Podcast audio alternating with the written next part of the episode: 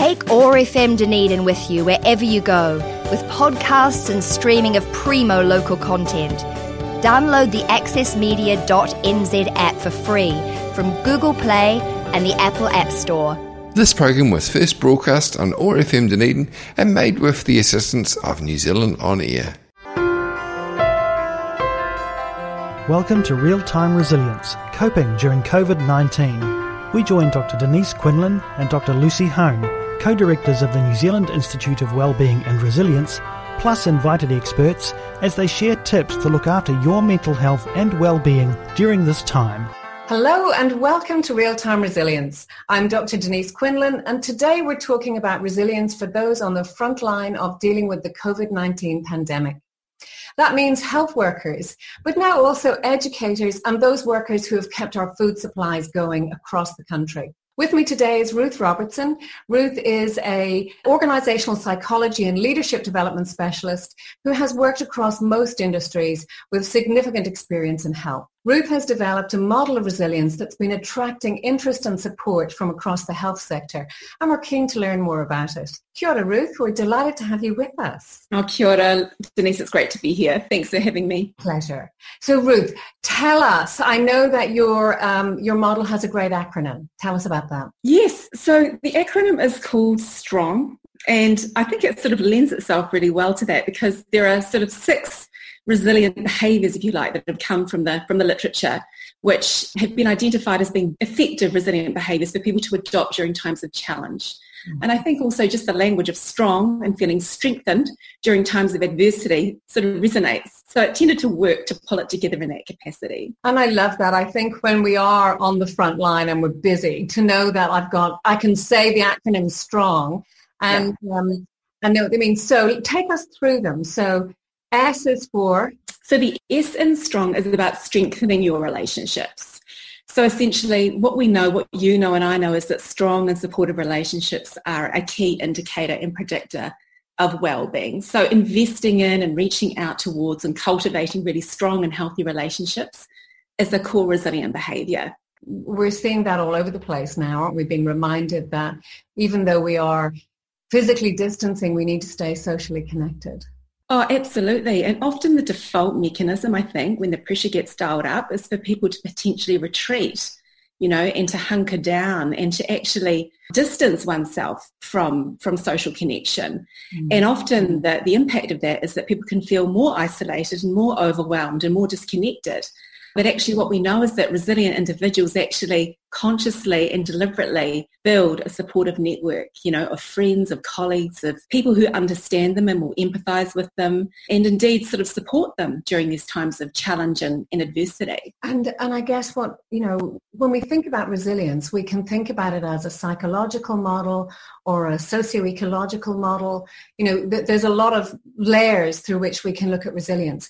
But even if we're thinking about strengthening relationships and we're thinking about tools for somebody working on the front line, we can also think about it you know, if you're a leader in an organization, you can think about what are we doing as an organization to enable connection and to enable people to have strong relationships. Absolutely, 100%. And I think the role of leaders at the moment is absolutely critical in creating contexts and environments and team climates mm-hmm. that ensure people do feel connected and supported something I've just been working on recently is building a team well-being sort of check-in process. And that essentially takes leaders through, I guess, a flow of conversation and questioning that they can ask their teams to ensure that they're doing okay. And if you look at it through the, the lens of positive psychology, often it's about focusing on all the things that are working well.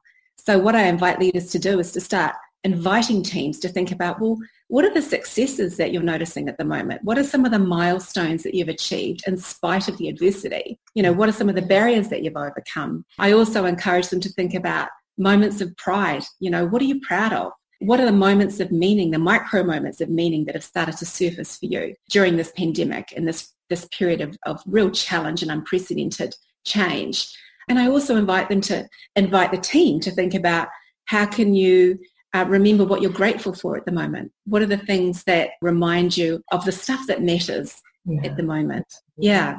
So I think leaders, you're absolutely right, have a powerful role to play in um, sort of solidifying that stuff. Yeah. And facilitating it. And, and we know yes. that organizations where there is higher trust and where communication flows easily do cope better in times of crisis and do perform better under stress. So there is a payoff for organizations that do this as well.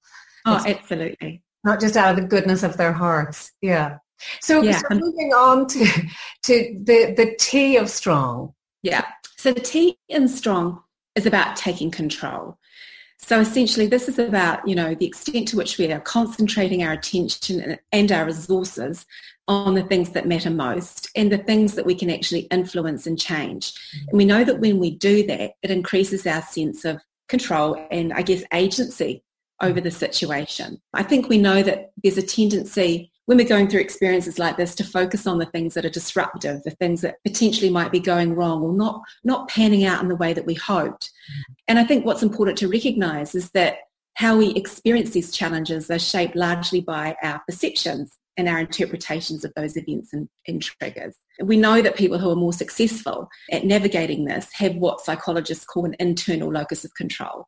Mm-hmm. So that's essentially the belief that their actions affect their outcomes. Um, whereas those with more of an external locus of control are more likely to see that the, the circumstances and events are largely steered by these external forces and they perceive that they have, you know, little or no control over them. Yeah, and I think it is, we know that one of the things that really helps people cope in these times is to be able to focus on the bit that you can control that matters to you rather than identifying all the stuff you can't. So there's a lot I can't control in my day right now, but I yeah. can actually control whether I go out for a walk in the morning or do a little bit of yoga or do my physio exercises yeah. or lie in bed and look at Facebook and the news and go, oh my word. Yeah. And we know that that's going to trigger more of those sort of emotions that contribute to a sense of overwhelm, if you like. But if you start to consciously and deliberately make choices about focusing your, your control on the things that create that, that greater sense of agency, it's going to leave you in a much stronger position to, to manage some of the challenges going forward. I know that we're talking to people who have hugely responsible roles and help, but the figure popping into my mind is this gorgeous young guy who's probably only 16 or 17 who's standing outside my local supermarket managing the queue and handing out hand, hand sanitizer over the last few weeks. And I think, you know, you're probably on minimum wage you're probably feeling really vulnerable and you're still managing to come forward and smile and, you know, and really engage people. You know, he's been connecting and having, and I hope he has a sense of having some control because he has changed the the flavor or the tone of the way that mm. people have entered the shop. Oh, I agree. The experience that we have as customers entering into that space, which can feel threatening at the moment. You know, it's now become a place that is a potential place of threat with the view that we might get infected if we if we go into the supermarket. And I've witnessed that across multiple um, contexts as well. I've seen people really step up and actually start to play to their strengths and actually start to shape the opportunity around them and make a choice to put their best foot forward, if you like, um, the best version of themselves forward, which we know is contagious. We know the literature says that positive emotions, such as the ones you're describing about the, the young guy outside the front of the supermarket, has a ripple effect and it can actually literally pass through the chain of customers that are touched by that experience. And I, I, love as well, you know, other little things that we've been seeing happening in healthcare, the, the workers who have chosen when they're completely garbed in their full PPE with face shields that have chosen to, to sellotape photos of themselves smiling. Yeah. Yes, I absolutely love that. I saw some images of that on social media recently, and it, again, it's it's about how can we still create, I guess, a human connection in spite of some of the challenges that we had, we're experiencing, and and the layers that we have to put on ourselves that present barriers to that connection. So what I'm noticing here are people are choosing to be creative and innovative and explore very diverse ways of ensuring that relationships matter. Which is lovely. It's that lovely mm. melding of taking control to mm. keep relationships at the forefront. Absolutely. Yeah. It's a great amalgam of those two resilient building behaviors, isn't it? Lovely. Yeah. So coming on to R for of strong. What does that stand for? So the R in strong is about resetting and recharging. It's about building in res- restorative practices into your day that ensure that you get that micro break, if you like, that boosts your mood, it sort of enhances your cognitive function and ensures that you get a sense of getting your energy back, if you like, during the time of pressure. So if I look at the context of working with, with healthcare workers, we know that the pace and the demands of clinical life can be pretty frenetic. Mm-hmm. And I've noticed at the moment as I work with people on the front line, that's been a little more amplified because there's greater sort of system demand and also the anticipation of greater patient demand as well, which is starting to occupy the reality of their day. And I think yeah. you also have to add in, and for some medical staff, fear, which is also oh, exhausting. Huge. And essentially that's kind of increasing that sense of cognitive load that they're carrying, which is already often at a peak state in a clinical setting. And, and what we know about this is that they will often find themselves sort of operating in that sort of optimum high arousal zone more frequently than they otherwise would. And we know that staying in that sort of peak state is great for these kind of periods of time when you need to be, but staying in that sort of peak arousal state for prolonged periods can sometimes actually be counterproductive and often are fueled by a belief that in order to be a really great doctor or a great nurse or a great frontline worker, I have to keep pushing on and pushing on and pushing on and doing more and more and more. But actually we know that that's a flawed assumption and that the lack of a recovery period might actually be holding back our ability to be as resilient as effectively as we could be. So as well as so finding micro breaks, whether it's yeah with a colleague, stepping outside, walking around the block, whatever it is we can do. But yeah. then also the yeah. deeper restorative work, whether that's the the good night's sleep, the weekend yes. away, the good holiday. Yeah. You know, I think about them in if we if we pull back and think of the daily cycle, the weekly, the monthly, the annual, that we do need we do need to restore at all the different levels. Yeah. Absolutely. And it's going to be different for different people. And, and I think it's about recognizing what those individual differences are for you. For some, mm. it might be yoga. For some, it might be spending more time deepening relationships with their loved ones. So it's about recognizing that there's these kind of internal micro breaks that we can adopt, which are these sort of short periods of relaxation that can take place within the workday, such as the things that you've identified. It could be stepping out for a brisk walk. It could be seizing a moment in the day where you can just pause, where you can just stop, breathe deeply. It might be about catching time with a colleague, grabbing that fresh air. But like you say, it's also about capitalizing on the downtime as well. So the period of time in between those work days, giving your brain a break from those really high mental arousal states. So an example of that would be what we've touched on earlier. You know, could it be a sensible thing to build some discipline around switching your phone off mm. um, and you know, detaching from that really intense commentary that's going on at the moment in the media, that could be a really good first step. And it could be about just taking a moment to think about what are the things that bring me joy that and leave me feeling sort of energized or related or uplifted and how can I start to dial those things up a little bit more in my life? And it might be the things that we just touched on there. It could be a mindfulness practice. It could be doing more extended periods of exercise or just reconnecting with a favorite pastime, you know, or a favorite hobby, something that you love doing, but maybe you haven't prioritized as much. And, and, for some people, it won't. It's not going to look. It's not going to look pretty or elegant. You know, I'm thinking about. For some of us, we just need to let off steam. Um, my daughter was looking at me a little bit strangely in the kitchen as I treated her last night to full tuneless volume of me singing some really bad songs from the 70s to illustrate the poor lyrics. um, and then we danced around the kitchen and the dog just kept barking because she was just horrified. So, and I'm thinking about um, my sister-in-law in Northern Ireland has been making hospital scrubs for the NHS. Mm-hmm. And there's a whole nation of people doing this. And they've been using really beautiful fabrics and, and they've got cartoons on them and they're colorful. And one of the hospitals, that's the COVID centre in Belfast, sent them a video of a couple of nurses doing a catwalk, a catwalk strut in their new, in their Love new scrubs. And they're all falling around laughing. And I yeah. thought, oh, that's a bit of a reset too. Yep, it is. It is. And there's actually quite a few anecdotes similar to that floating around social media at the moment of NHS staff doing, you know, rap songs or dancing around the ward. You know, it's just those micro moments that are emotionally uplifting. Um, and, and, it could be about just resetting. You know, why did I choose to do this? You know, what's my big why here, and how can you know how can I just reconnect to that? Because sometimes when you're in that sense of overwhelm, you can lose sight of the reason you chose to do the work you do in the first place. So moving on to the next one, the next letter, which in this model, which is O. Tell us a little bit about this.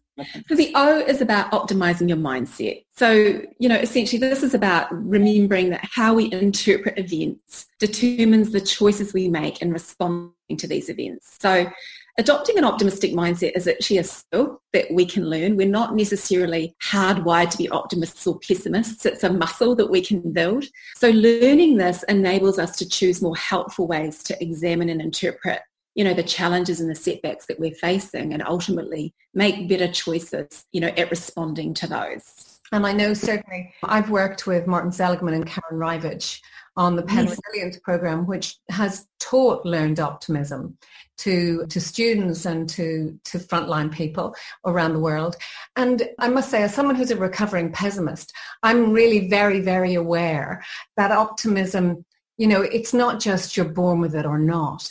It's a way of challenging your own thinking, of disputing your negative thinking, of looking for evidence and thinking about, you know, with adults, we talk about thinking that's, you know, personal, permanent and pervasive. And yeah. with kids, we talk about me always everything. Oh, that's awful. It's never going to work. I'm terrible. Yeah. You know, and yeah. how can we challenge that?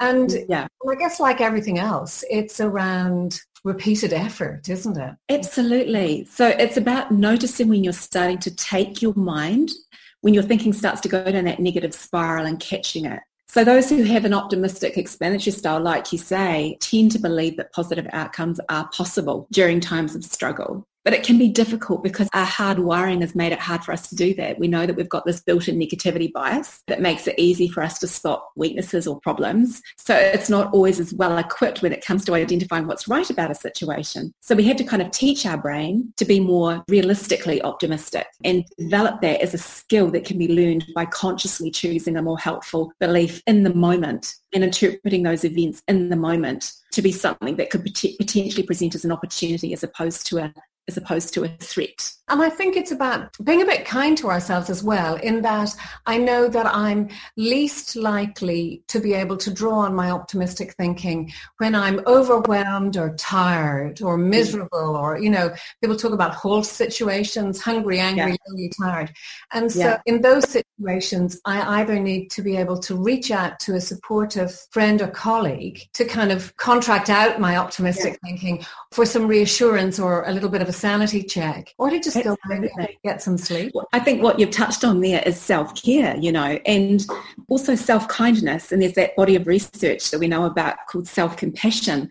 And that kind of moves us to the next stage in the strong model, which is about nurturing yourself. So a big part of nurturing yourself is obviously taking care of your physical well-being. It's about making great choices about the food that we put in our body, about the extent to which we move our body, you know, and also it's about catching ourselves in those moments where we might be starting to be unkind to ourselves. So if things aren't panning out in the way that we hoped, or maybe we've made a mistake, or we, we failed at something, or we didn't deliver in the way we expected, or we feel a sense of letting ourselves down. It's about noticing that when that happens. And it's also about catching ourselves in that moment and talking to ourselves as a good friend would talk to us in that moment. You know, what would our beloved say to us in that moment of struggle? And it's about turning that sort of compassion that you would have for others in that moment back on yourself and building a kind, compassionate, if you like, self-narrative and self-talk in that moment. I think that piece of re- that body of research is so powerful. And it's a constant practice of mine is, is the practice of self-compassion. Yeah. And I think right now it's never been more important because oh, somehow in this kind of situation the stakes feel higher and everyone yeah. they have to produce their best. They have to be they have to be at their best and any everyone's perfectionist tendencies come roaring out with a hiss and a slam and and then we're also in a very challenging environment where we are much more likely to make mistakes. We're tired, we're under pressure. And so at a time when we really need to be able to lower our expectations of ourselves, be more mm. forgiving and kinder, increase our self-compassion rather yeah. than the other way around. And we know that resilient individuals do incorporate self-compassionate practices. And we also know that there's some research there to show that they're more productive. They actually deliver more, which I, I think, think, is really interesting. That is the gorgeous piece of research, isn't it? It's saying, listen, if you're a perfectionist and you really care about high standards, you need to know that self-compassion is the way to higher standards and greater creativity. And it's a great way to sort of um, coach a recovering perfectionist around these self-compassionate practices. And you see it particularly in the professions where there, is, where there are really high expectations around performance. So particularly, like if I think about the medical profession, and I'm, I tend to do quite a bit of work with junior doctors and registrars, and often they put a huge amount of pressure on themselves to be super high performers and they tend to focus a lot on what they don't know as opposed to what they're learning and the journey that they've traveled along. So one of the practices that I sometimes give them is actually at the end of a shift or the end of the working day, whatever their, their rhythm or cadence is, is just to capture three things that they're proud of, three things that they learned, three things that went well, so they can start to generate that greater sense of sort of self-efficacy and remind them more about the things that are working right, which kind of fuels into taking control. It fuels into optimistic mindset. Yeah, it's all connected in. When we think about mindset, there's also that area of growth mindset that I think is part yes. of that if we can see ourselves as someone who is learning and growing, yes rather than someone who has to be an expert or perfect. And in lots of professions, there's this thing of, you know, yeah, I'm, I'm an expert and if I fail, there's shame. Um, yeah. Rather than how can we learn and grow from this? Yes, absolutely. That we are not sort of a finite, um, a finite deal. You know that there's always capacity for learning, and often I, I encourage that kind of language to be used when people are experiencing setbacks or challenges. Mm. What is the learning that's taking place here? How am I growing as a result of this adversity or challenge, as opposed to seeing it as a, a, a sort of a fixed failure point um, and, in their career. And I guess this is very much a place where I want to pull back and say, yes, this is a model that individuals can apply to themselves.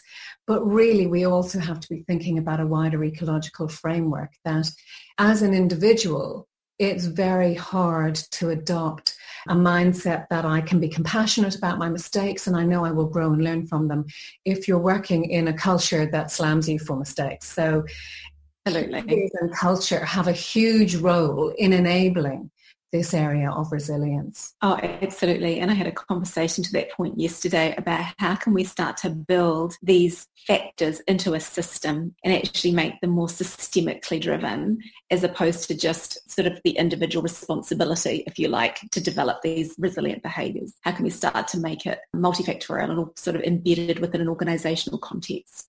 Yeah, because there's a certain point at which you go, enough, there's another paper, there's another commission of inquiry, there's another summary of understanding of what's going wrong in this field.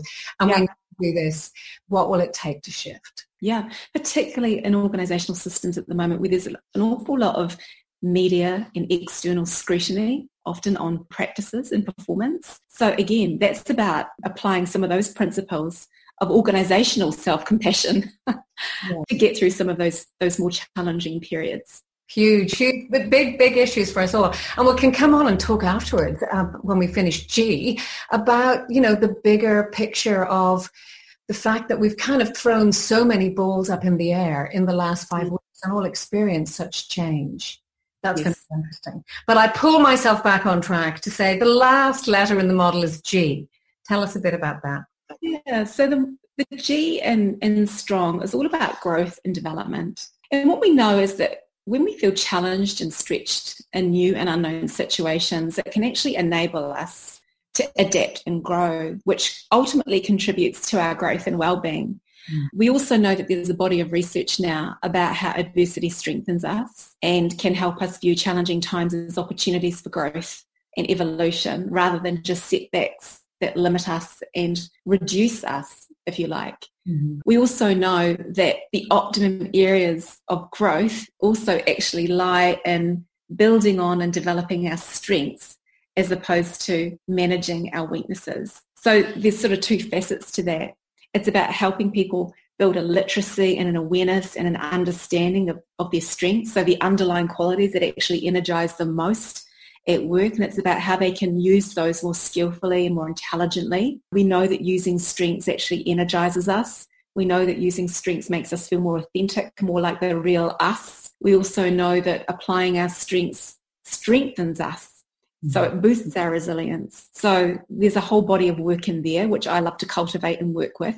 And the other piece is about reminding people that there's a whole body of research on post-traumatic growth, which is mm. essentially the research on how people have overcome adversity, not just got through it and bounced back to their original state of functioning, but actually almost flourished in a new and a different way and developed a heightened sense of meaning, if you like, and an increased appreciation of relationships, etc., as a result of having been through that experience. I think it's really helpful to remind people that if we think about the work of people like George Bonanno over in um, New York, who has worked with huge, huge um, numbers of, of, you know, groups of people in different cohorts for decades. And he's able to consistently show that when people experience really significant trauma, the, the natural response of two thirds of people is to recover with, you know, within a reasonable amount of time. That yeah. that is the norm, that most people are resilient. Some people go on to be even better than they were before. Um, mm. But I think we, we, we tend to dwell on the stuff that doesn't work so well. We tend to dwell on the disasters. And, and I guess I always want to say, always want to preface this by saying, this isn't to, you know, post-traumatic growth exists. And it's not to deny the existence of post-traumatic stress um, and, and, post-traumatic trauma. And um, one of my worst fears is the idea that some of, like, like soldiers who get put into horrendous situations and come back from tours of duty with PTSD, that somehow now on top of them we say, oh, did you not get post-traumatic growth? You failed, you know? And it's like, no, if we put you into situations that are unbearably awful and we have no one has prepared you and it's not a situation anyone could imagine being prepared for mm-hmm. then yes we can understand that there are people who aren't going to cope yeah. I guess on one hand, we can prepare people as well as we can with skills and tools that we know help them cope. Mm-hmm. we mm-hmm. support them during their challenge and then help them find the growth afterwards. But mm-hmm. I agree. And, and we, we often look at these things through these very extreme sort of scenarios and contexts like war and combat. Mm. But, you know, interestingly, when I run resilience workshops with individuals, typically in organizations, often I will get them to reflect on any type of situation which was challenging in their life that they managed to get through and overcome. And they came out the other side and they look back and go, I'm really proud of what I did or I'm really, I'm really pleased with how I emerged from that. Everyone has a story. Everyone has some example of recovering from loss or setback or change or disruption in some shape or form. And everyone has a piece of advice that they could give to someone going through a similar experience. So I think there's something to say that we all have resilience in us and we all have stories of resilience that we can learn from and grow from and impart to others. And I love that. I love the idea that of asking people, what have you grown from? And yes. what advice would you share? Yes. Oh, it's powerful, the, the, the power of that narrative. And often what, what I've done in the past is I've captured those stories and um, visually displayed them and, and sent them back to the group. And they've used them. They've used them as almost like an anchor to go back to. So when they're experiencing moments of struggle or adversity, they, they're reminded by the shared experience that a whole bunch of their peers have been through and see that there's nuggets of learning to take from all of them. That is a lovely thing to leave people mm. I think. I would mm. I think we are going to have to have a separate conversation about what the future of work looks like yeah. after it yeah. has been upended. But I would like to dedicate our work today to all of those people working on the front line, mm. doing their best for us at this really, really challenging time and often at personal sacrifice. You and I both know people who have had to separate themselves from vulnerable family members. Yep be able to continue in their role in health. Yeah, I'm, I'm enormously grateful to the sacrifice that these people are making for us. Absolutely. And I would say that it's spending time connecting with those individuals at the moment. They're a tremendous source of inspiration for me as well, personally and professionally. So one of the first things I do when I work with them is thank them for the level of contribution and sacrifice that they've made um, and remind them that it is appreciated by many of us. Yeah. yeah. So, so, to all of the people, whether you are working in a hospital, in a medical center, in a supermarket, yeah. whether you are picking lettuces in a field and fresh vegetables, we thank you for being. We thank you. Thanks thank you. Lovely to talk to you, Ruth. You too.